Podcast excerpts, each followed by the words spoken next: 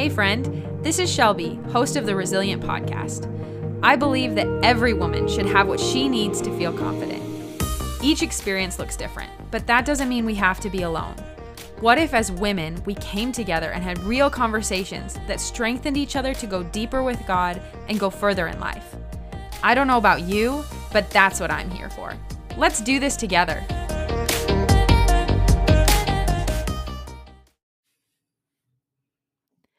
Hey guys, Shelby here with the Resilient Podcast, and I have a special guest with me today. It's one of my closest friends, Tara. Hey, Tara. Hey everybody. And she's one of my friends from college. We met at North Central University, 2012? Literally 2012. That's so crazy. We were different people in 2012. Holy cow. Yep. But Tara's an amazing friend of mine.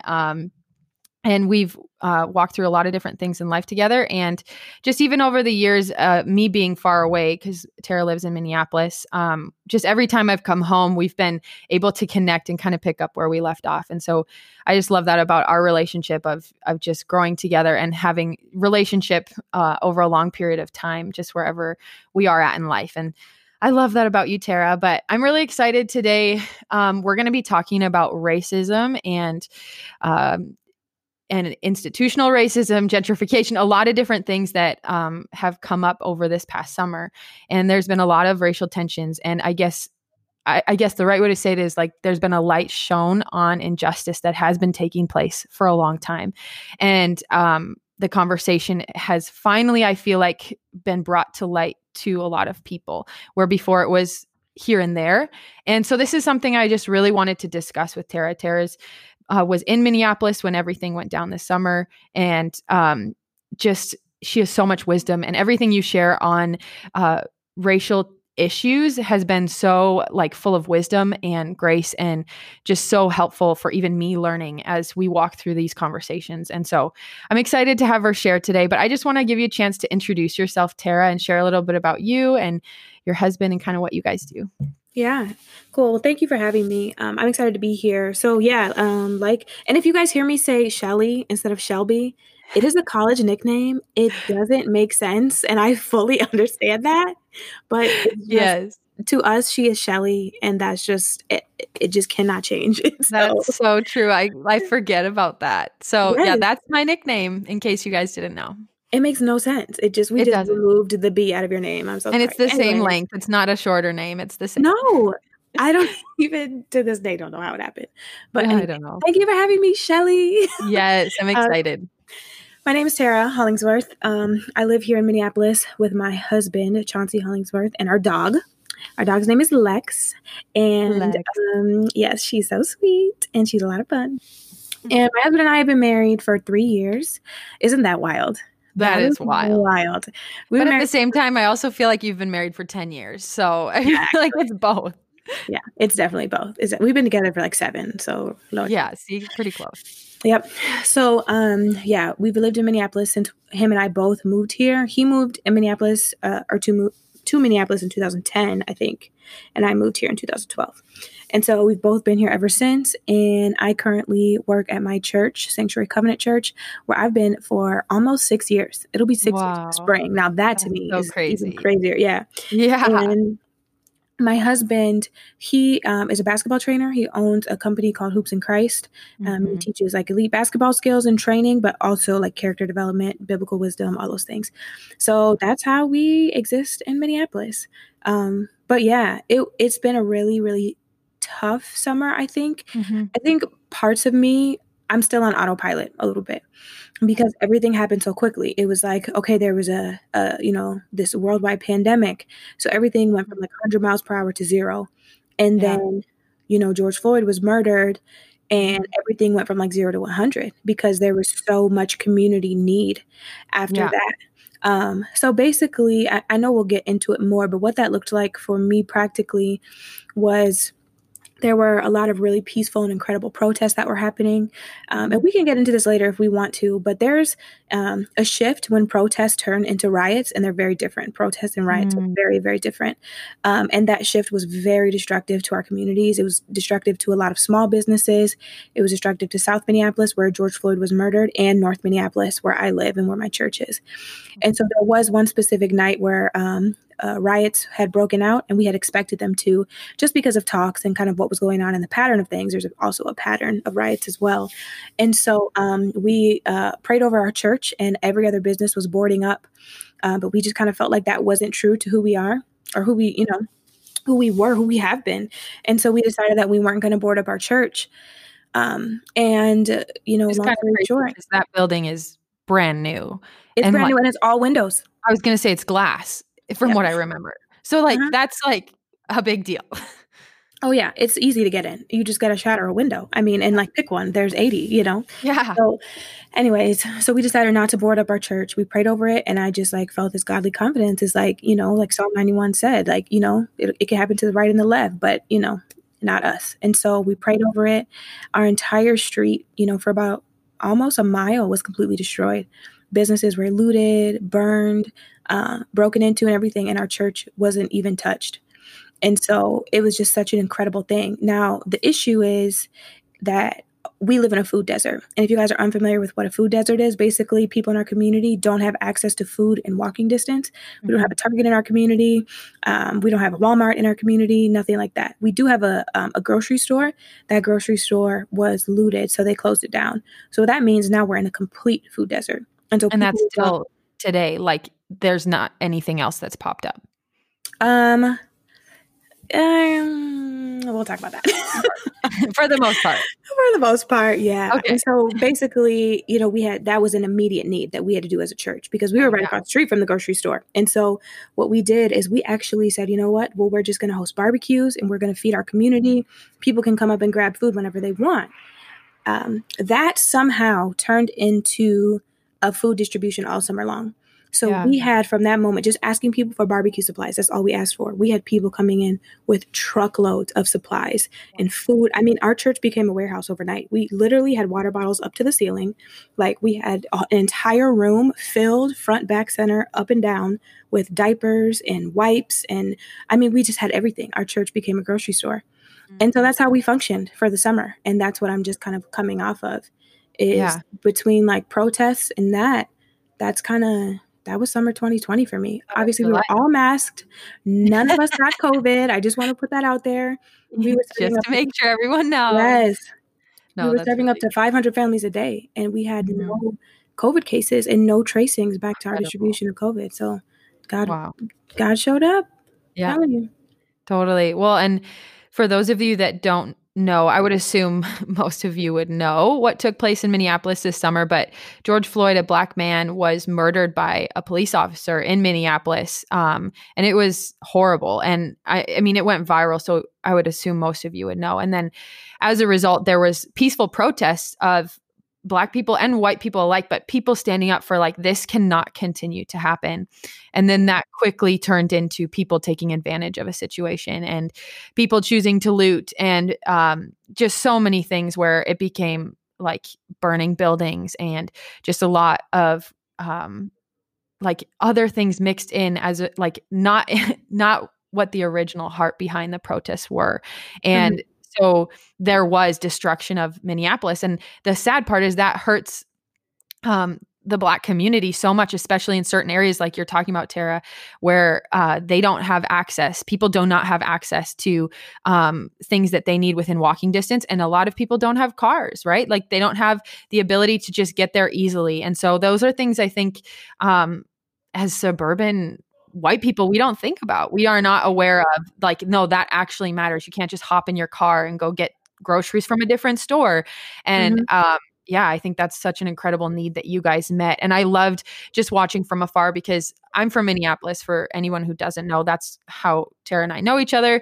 But like, this is home for me, and watching from afar what was going on and just seeing what you guys were doing, Tara, and your church actually shifting into like, we're the hands and feet of Jesus. Like, we're going to love people in what they need, not just because the Bible says we love people and we're Christians. And so technically we love people, but we're actually going to do what our community needs and be present for our community. And I know that has always been the heart of your church, and you guys have done that really well already, but it was so cool to watch that be literally exemplified. And it really shone a light on that aspect of who you guys are. And I was just so proud to see that as your friend, but then also just to see the extension of the body of Christ in that way. So yeah, I can imagine it was a crazy summer for you guys. And, but yeah, it was so needed what you guys did. Yeah, but we want to just talk about this issue of racism and racial injustice today. And I guess one of the questions I want to start with, Tara, is what does racism look like on a daily basis, or like a consistent basis, for those that maybe won't know? Because I found in conversations I was having with people, and I live in Canada in a rural area, I would say there's not a ton of interaction with Black people on a regular basis outside of cities. And that's common even in areas of the United States and many different countries all over the world. And so I found a lot of people were just saying, oh, I actually genuinely did not know racism was still an issue. Like, sure, here and there, but I didn't know it was as consistent as it was. And so if you could just even share, what does that look like today in 2020 on a consistent basis? Like, what does racism look like? Yeah. You know, it's funny that you asked that, because I have a really close friend, and her and I became close in college as well. And she asked me that a long time ago. You know, she was, I don't know if I was her first Black friend, I don't know, but she was asking me, you know, what, you know, I know racism exists. I believe that it's true, all those things, but how does that change your life? Like, how do you live differently than me? And that was a shocking question to me, because I was like, how do you not know? But then I start to realize, like, well, because you don't have to. And it is an aspect of privilege to live in this world and not see both how racism exists in day-to-day life, but even the ways that you may be participating in it and not even knowing. That's how deeply it's rooted into our country. And so what I tell people sometimes, in just like a small way to see it, is if you go to Target or anywhere, and can you find products for your hair? Probably, I mean, of course. Can you find a foundation to match your skin tone? I mean, of course, it's made for you. And you have all these messages constantly, and that's just a small one. You have all these messages that are constantly reiterated to you that this is not for you. And that stems all the way back from, you know, white drinking fountains, Black drinking fountains, you know, like you have so many messages that continuously tell you that these things aren't for you, and you have to go somewhere else to find what you're looking for. Yeah. That's presented in politics, in the way that people look, in representation, in TV shows, that you lack some type of importance and that you are not normal. And so what people realize is that, or what people don't realize is that they think what they think is normal is whiteness and is white culture. And so you think it's normal to go in and get a foundation shade. That's your whiteness showing up, because not everyone can do that. And some people with deeper skin tones have to, like, either order online or search high and low, or, you know, just hope that some new inclusive company comes out with something that's for them. And so that's just a very, very small thing. That doesn't show up as violently as other ones. My husband, having darker skin, he experiences it way more than I do, because both because I'm a woman and because my skin is lighter than his. But I have genuinely seen the ways that people have feared him just by looking at him. And you know my husband, like the happiest, kindest person of all time. Like, literally, I think he, you know how like some people have like a resting mean face? Yeah. Chauncey has like a resting, like, happy face. Right. He is like, he's so kind and warm and welcoming. Yes. The absolute kindest person I've ever met in my life. And everyone knows that. But a lot of people don't care. When they see him, they see a Black man, and that means something in their mind. I've seen him walk down the street. I've seen women scream, literally scream, because he scared them and not startled them. There's a difference between someone startling you and someone scaring you. I have noticed him being followed around in grocery stores, being accused of stealing. I've been accused of stealing multiple times. I've been accused of, you know, selling drugs or looking suspicious. I mean, it's everywhere. Like, you don't even, it's literally in every aspect of your life. There's traces of racism and, you know, microaggressions like people talk about. I mean, the stuff that I experienced in college, the things that people said to me, I'm still like unpacking that. Like, I cannot believe you said that to me. Yeah. You know? No, there was like, so a small example, things that I don't know if other people have to deal with. My first day on campus, a white guy comes up to me in front of so many people, like in front of my floor, his floor, all that kind of stuff. And he goes, hey girl, what's your name? Boshanene? He said that in front of everybody. Right. And I'm just like, my initial response was to look at everybody else and be like, y'all let him talk like that? Like, y'all don't like everyone has no issue with that. Yeah, like that is not okay, because that assumes you see my skin color and you assume that I'm ghetto. You assume that I'm this caricature of a video or a meme that was like funny. Like, that's your experience with Black people. And you don't even understand how marginalizing that is, hurtful, like isolating, all those things. Oh, like, yeah. It's just everywhere. It's everywhere. Totally. And I would say I became aware of that when we adopted my younger sister, because she's adopted and she's Black. Right. And, it was actually like, there were different things of racism when she was little, where like they wouldn't, if we'd ride the bus, certain people wouldn't want her to sit next to them or things like that, that are like more aggressive when you think of racism, like that's what you would think of. And I remember that like throughout my childhood and being very aware of that.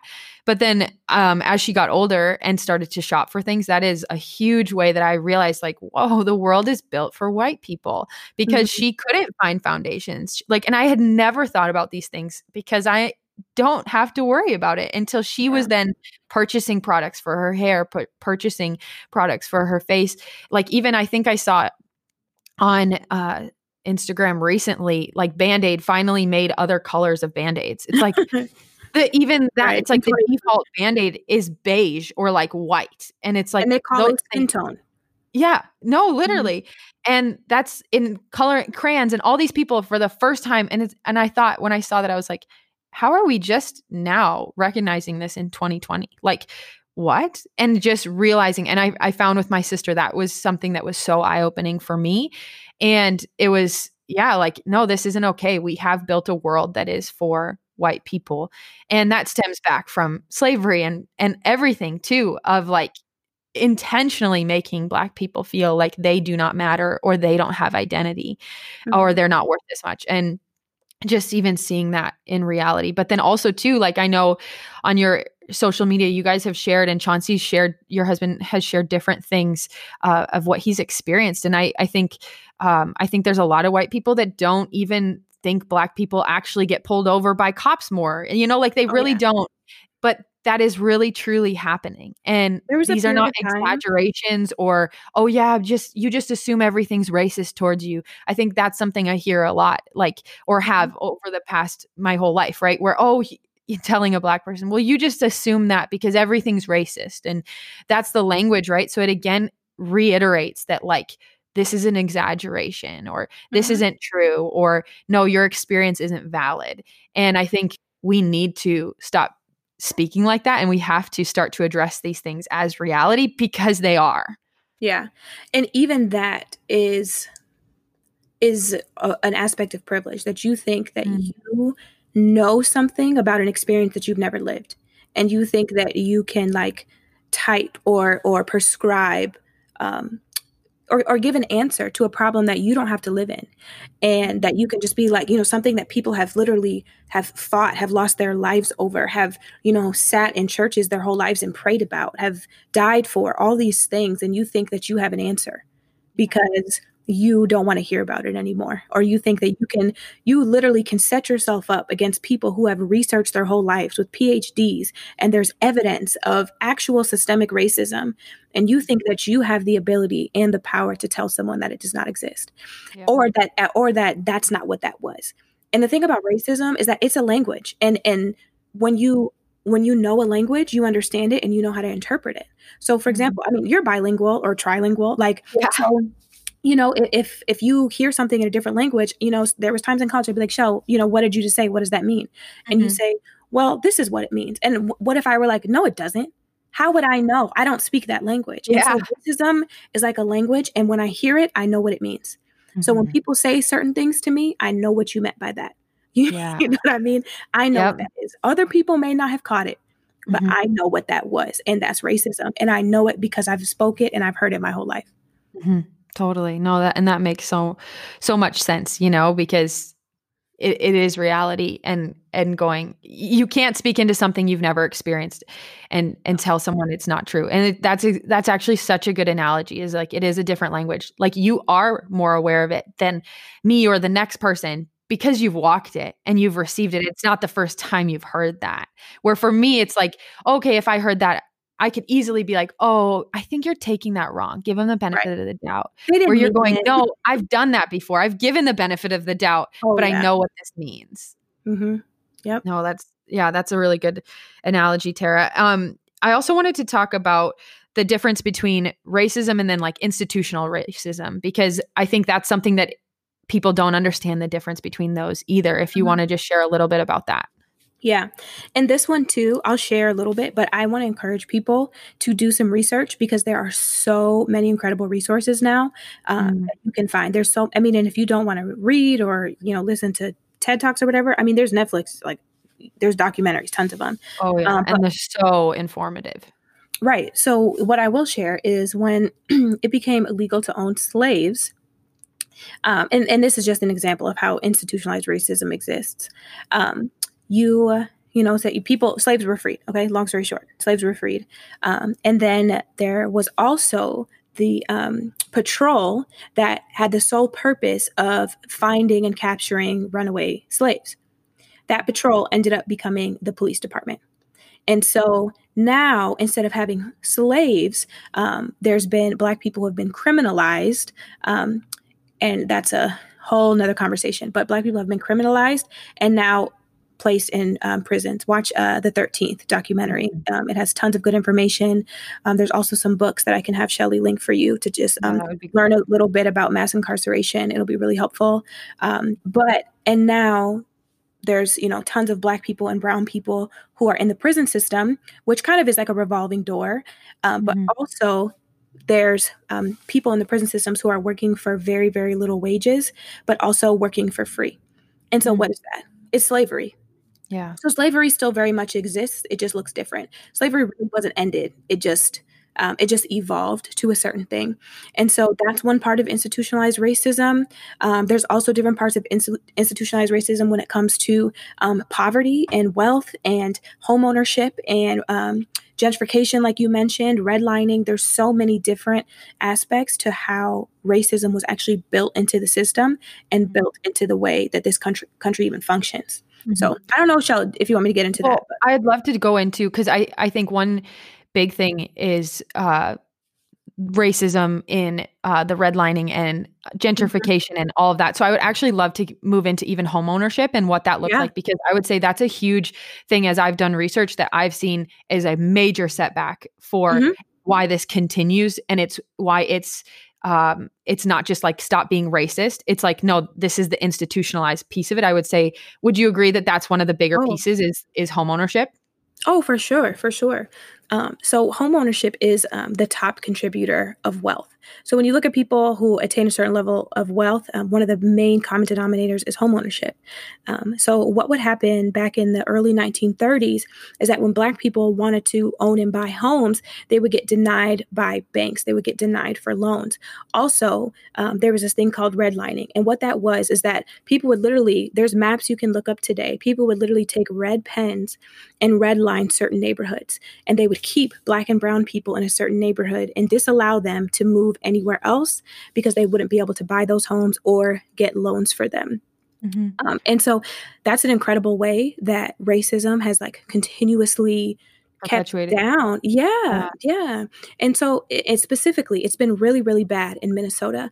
I think redlining, it became illegal in 1968. It became illegal. Which is really crazy how far removed that is from ending slavery. Like if you think about it, like 1930s, even you were talking about 1930s and then 1968, that's so far removed from technically when when slavery was ended.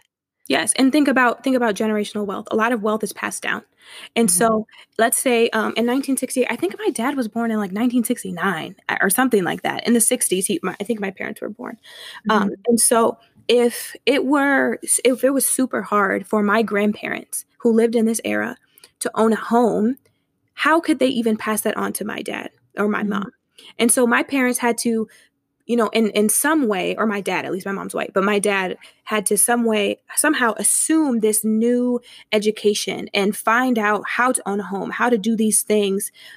Even though redlining was illegal, it was still weaved in other ways. People, you were still getting, you know, denied for loans and all that kind of stuff. Well, I even heard a story, I forget the name of the family, and I think it was actually Minneapolis, where one of the first Black people to purchase a home in a white neighborhood, they were so abused for like 4 years. Like, people would riot outside their home. They'd throw things in their windows. They would spit on them when they'd come out. Like, they'd break their car windows, all that. Mm-hmm. So like the first family to actually step out and do that, they were abused so bad, they actually moved back into a Black or brown neighborhood because they were so miserable. So it's like, yeah, technically the law allows it. Technically there's not redlining, but people are still making it impossible for a Black person to purchase a home in a white neighborhood. For sure. Yeah, for sure. For sure. And so like, you know, how are my parents going to pass that on to me?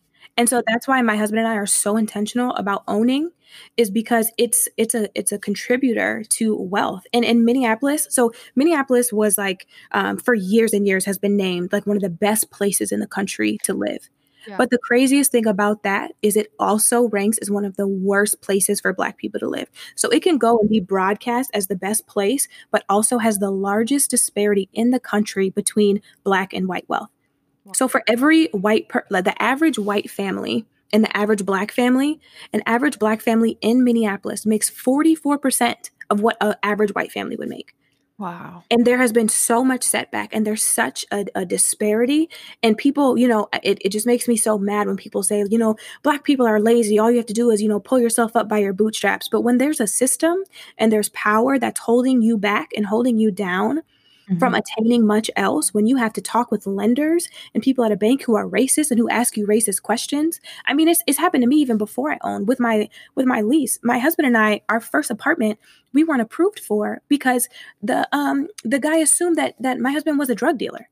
I mean, and that's very illegal. Like, we could have sued him, but we for sure we weren't going to do that. But I mean, it's not done away with. We still deal with these things. When we're in a white neighborhood now, my husband still gets looks. He still has people stare at him, you know, clutch their purse, all that kind of stuff. It's so prevalent, and you can see it if you want to. But the thing about, you know, white privilege is you don't have to. Yeah. And what would you say? So even I would love to go into gentrification and what that is doing, because I would say, like, with our millennial generation, that's become a huge thing, right? And so do you want to just explain kind of what that looks like? Yeah. I'll give an example. Okay. So there's a neighborhood in St. Paul, which is the Rondo neighborhood. Minnesota decided that they were going to put a huge highway through St. Paul. So I-94 was cut right through this Rondo neighborhood.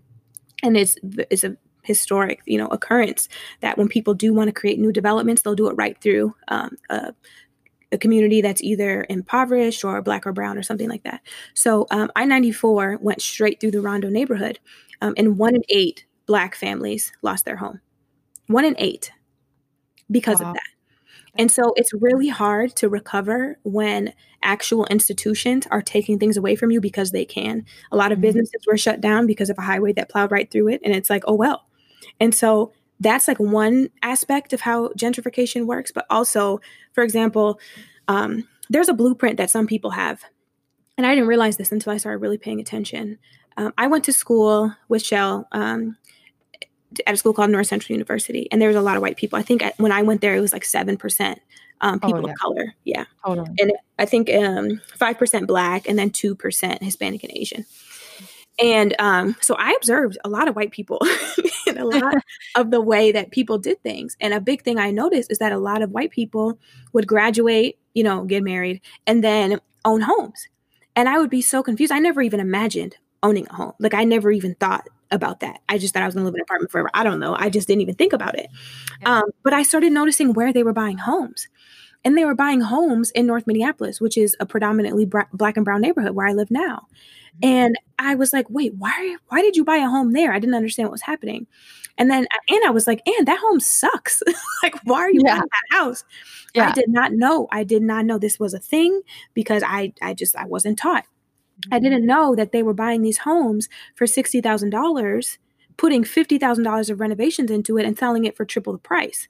Mm-hmm. And so now, not only did you just benefit off of this poor community, but also now you've put it at a price range that's so hard for people to own mm-hmm. in their own neighborhood. And so you came in this community, bought up the affordable housing, and then you put money to it, benefited off of this poor community, and mm-hmm. made it almost impossible for other people who live in that community now to buy it. Yeah. And so. Well, and that's displacing people, right? Like, this is happening in most big cities, like in the United States, I'm sure here in Canada too. But what I've heard is that it's displacing people, you know, and it's making it so somebody who maybe grew up their entire life in North Minneapolis or in a neighborhood like that, they literally cannot afford to purchase a home. By the time they're even of age and maybe have money to purchase a home, they can't even do that in their own neighborhood or where they call home. So they're forced to go somewhere else. Or business is the same thing, right? Like, because everything around them is becoming more expensive, then it forces like all the prices up for everything in a neighborhood like that as everything becomes higher in value. And it makes it so people end up homeless or have to move, or what does that look like? Yeah, well, I'll give a specific example. So something that is in a lot of different neighborhoods is Section 8. And Section 8 is a program where people who are maybe less income, they get government assistance to pay for their housing. Mm. And the thing about Section 8 is if you are getting assistance from the government, they pretty much can tell you where you're going to live. And so there was a lot of Section 8 housing in a certain neighborhood. One of my youth students was living in a Section 8 housing apartment, and they decided that they were going to, or the owner was going to sell it. And then the new buyer didn't want that apartment to be Section 8 anymore. And so everybody has to move out. Like, they have to. An entire apartment building. Yeah, they got to go because someone wants this because they see value in it and they want to make money off of it. So now you have to go. And one of my youth kids in particular was going to our church, and he had to move all the way across, like, to deep, deep, deep suburbs. So you go to deep suburbs, and now you're the only Black person, and now you know you're away from your community. He was on track to he had a bunch of different recruits for his school. He was doing really well in his school, and now he has to go try to break into a new school with new politics, and hopefully get a scholarship at this new school maybe when he was already on track to get one at the old school. And so there's so many different aspects that people don't realize. Or what about his mom? Where is she going to work? Because let's say she takes public transportation to work. What if she gets displaced to a place where there's no public transportation? How is she going to make money? I mean, there's so many pieces to the puzzle. I'm not saying I have the answer. I'm just saying that I know it's there. Yeah. Well, and I think it has to be talked about, and people need to be aware of it. And I would say, even for our generation, to become aware of the consequences of those things. Because I think a lot of people just see the front end of it. Like you talked about, seeing these married couples buy a house for super cheap, make it exactly what they want. And they don't think about the consequences or the people that are being displaced or the things that are taking place that they're not aware of, right? I think as people, we're naturally so selfish. We naturally think of like, how does this benefit me? As opposed to, what is this doing actually to the people around me? Yeah, it just sounds smart. It sounds like a great idea. Like, oh, that's so smart. Everyone does it. Mm-hmm. But it does leave impact. It leaves impact. Mm-hmm. Oh, and I think that's, like that. I think the housing and all that was something that I've really been like becoming more aware of like, wow, this is a huge issue. And how that affects and perpetuates racism, because it's not just the American dream, anybody can do it. Sure, in theory, yeah, that's true. But there's so many things stacked against the Black community because of this stuff that's taken place for many, many, many, many, many years, right? Yep. And I want to say one more thing about that too, Shel, if you don't mind. There is that idea that anyone can work up. And yeah, you can. But something that I've talked with, not just with my husband, but a lot of Black men, is you have to be so good at what you do in order to get the same opportunity. Not only do you have to be so good, but your character has to be even cleaner. Your integrity has to be so much better for people to even give you a chance. Mm-hmm. And I just think of different leaders in our country and what they get away with that mm-hmm. other Black leaders could never get away with. Mm-hmm. And so my husband carries the weight and I carry the weight. I understand we don't get as many mistakes. We can't have as many slip ups. We have to be above reproach constantly because there comes a point where you realize, like, people think this way of me. And so in order for me to get the same opportunity, I have to be spotless. And mm-hmm. that's a burden that is really heavy.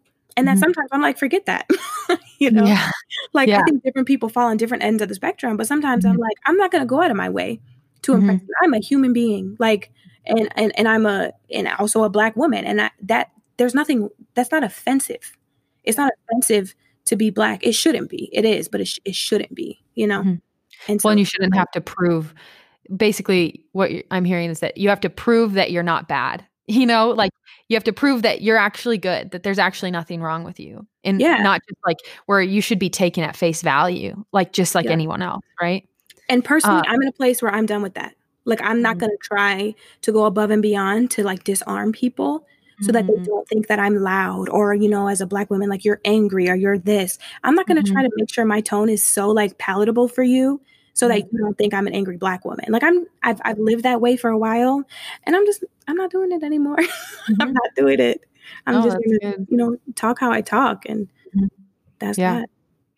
What would you say is the impact even of, because I think another thing would be if you're not seeing someone achieve something that looks like you or is like you, it's hard to picture yourself going after those things. Would you say that plays like a big part in again, perpetuating racism and institutional racism, or what would you say on that? Yeah, I think representation is so important. And I'll just use an example, you know, continue with this one, even too, in, let's say in institutions like universities. So where we went to school, was I seeing any Black professors? Like, no, I think maybe we had like two or three, like stuff like that. You need to see other Black people having power in situations because they deserve it. And Black women are amongst the most educated people group in this country, but somehow underrepresented in so many different jobs. Mm-hmm. So if that doesn't show you that racism exists, then, you know, I don't know what will, because there's credentials and there's, you know, all this ability and capability, yet you're still underrepresented. Mm-hmm. And so seeing Black women be successful and on TV is important for me. And I want to continue to see that. Mm. No, that's really good.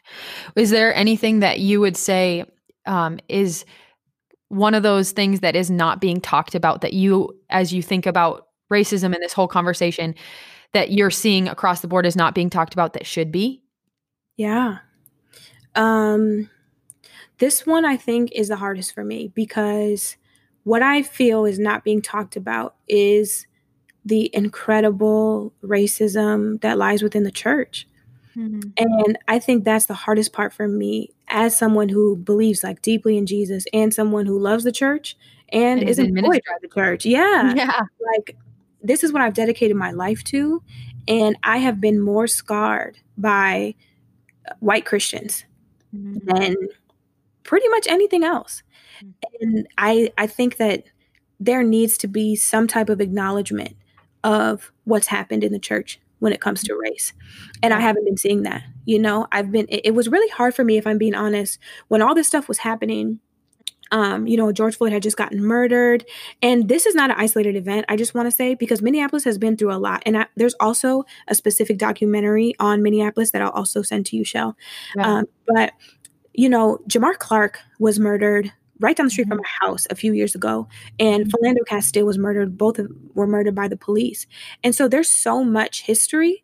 And I remember when Jamar Clark was murdered very close to the school that I went to, there were people who, like, and Shel, remember you came to visit and I was like super jacked up because, and I was so sad. I was like crying in a coffee shop because I was I was so shocked at the way that, you know, Christian people were responding. Yes. Yeah, and when Jamar Clark was murdered, I had people and friends, close friends, telling me the right way to protest and the wrong way to protest. And, you know, people I've never even heard talk about race, tell me that this is a conspiracy, that racism isn't real. And these are Christian people and these are friends of mine. And it was so Yeah, it was so harmful. And now you see things happening, you know, with George Floyd that you just can't deny. I mean, that's just blatant murder. I don't care what you believe. Like that's there's no way around that. Like people can't face that and try to paint it a different way. Right. And I see the same people who ridiculed me for protesting about Jamar Clark now writing Black Lives Matter and coming at other, you know, and I'm not saying that there's not room for growth. Definitely want to leave room for growth. But I think that we're missing a piece of accountability where there needs to be repentance. Mm-hmm. I think that's a big portion of it. Repentance of what, you know, so many Black and brown people have been put through.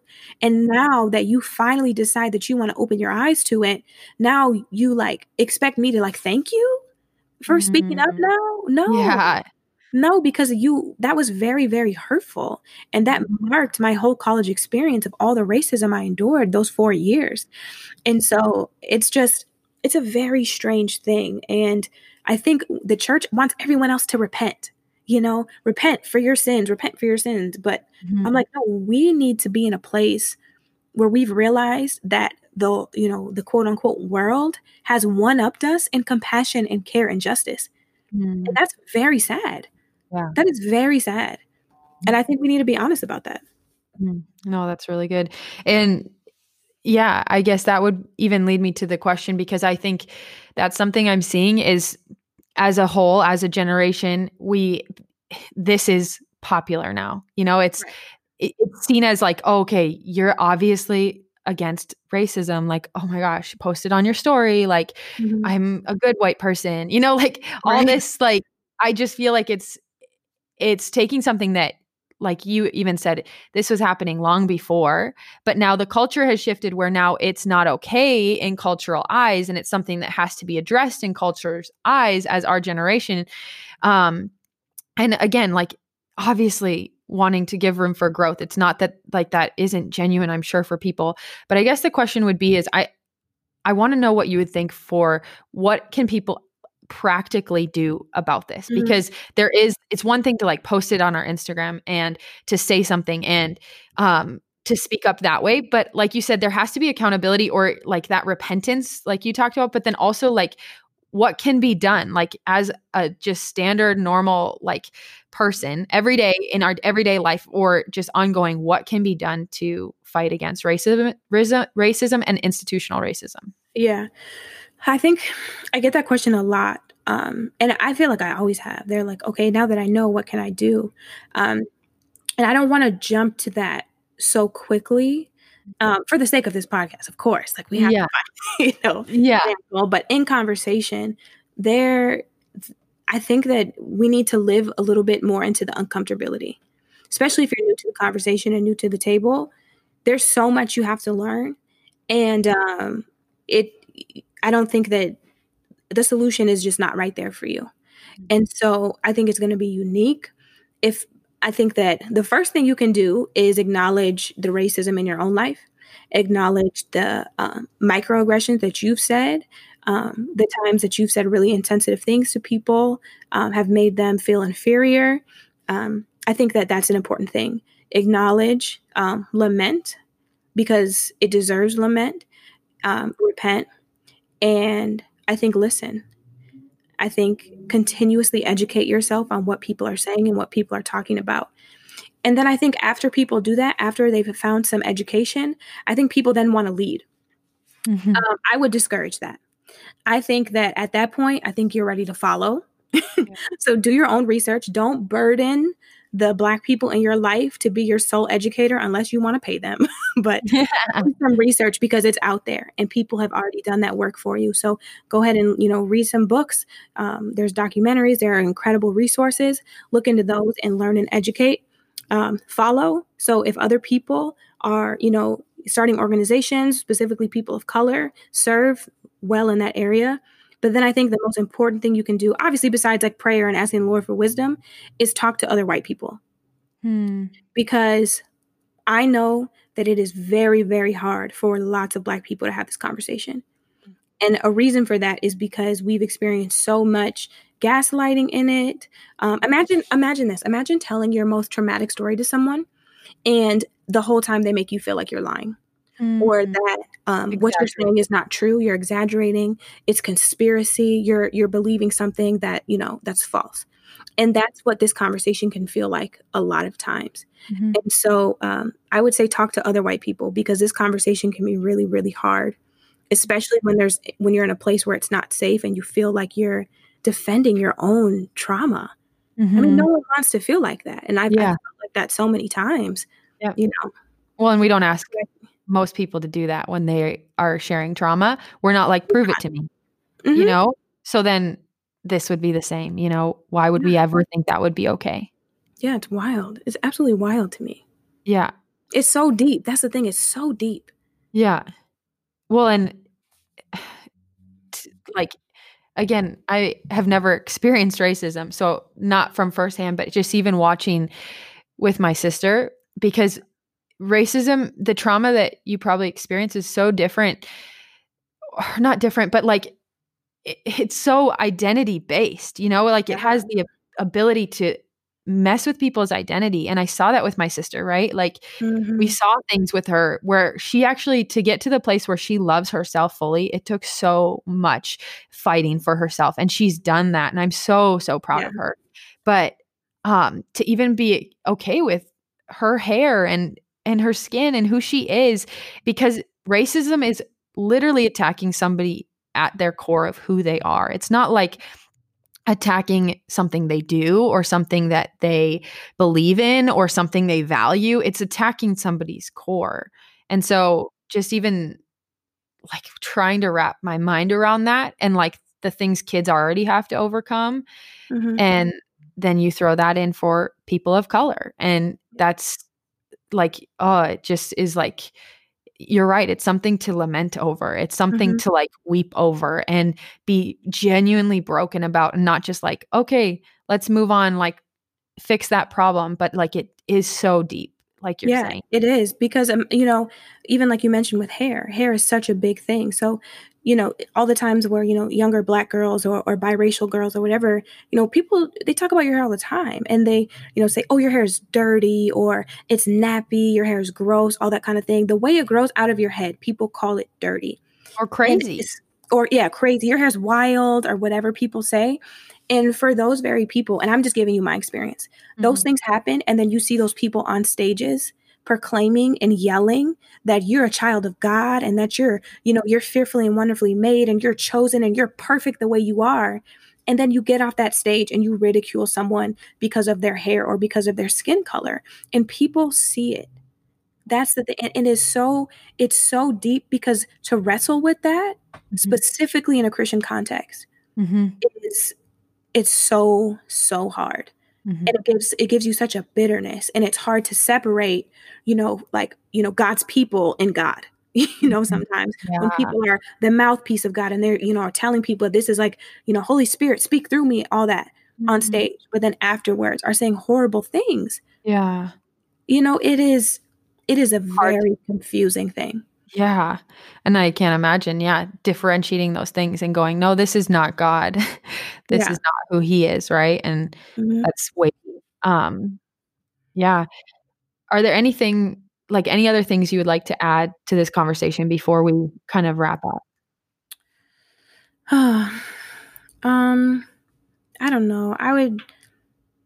I would just say, especially, I don't know where people are coming from on this podcast, but mm-hmm. if you are someone who truly believes in God, pray about it, follow his wisdom, and see the ways in scripture that God fought for people who were marginalized.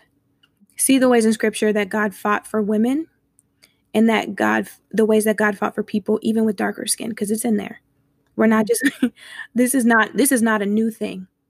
And so truly notice how Jesus acted towards people that other people wanted to brush off to the side. I mean, it's fascinating the way that Jesus truly cared. He didn't make people prove their trauma. And so that's what I would say. If you don't believe in God and you just want some type of hope or you just need some type of next step, just be watchful. Just be watchful, because I believe in God and I think he's going to show you something. Yeah. Just be watchful. Yeah. Be watchful and listen. Just listen and learn. Mm-hmm.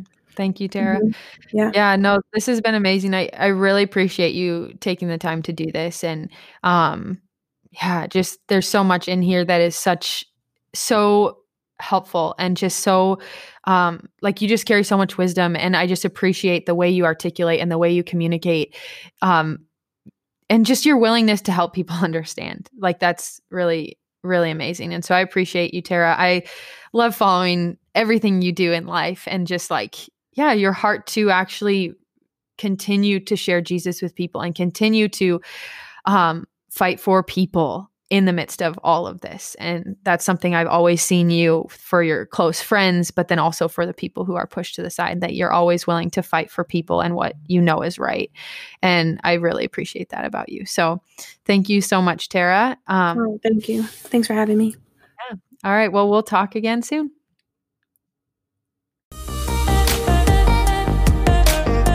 Thanks for hanging out today. If you enjoyed this podcast, make sure to subscribe and leave a review. I also want to let you know that I've written an ebook called Refreshing Your Prayer Life. This is a tool that I'd love for you to have access to. You can download this free ebook by following the link in the episode notes below.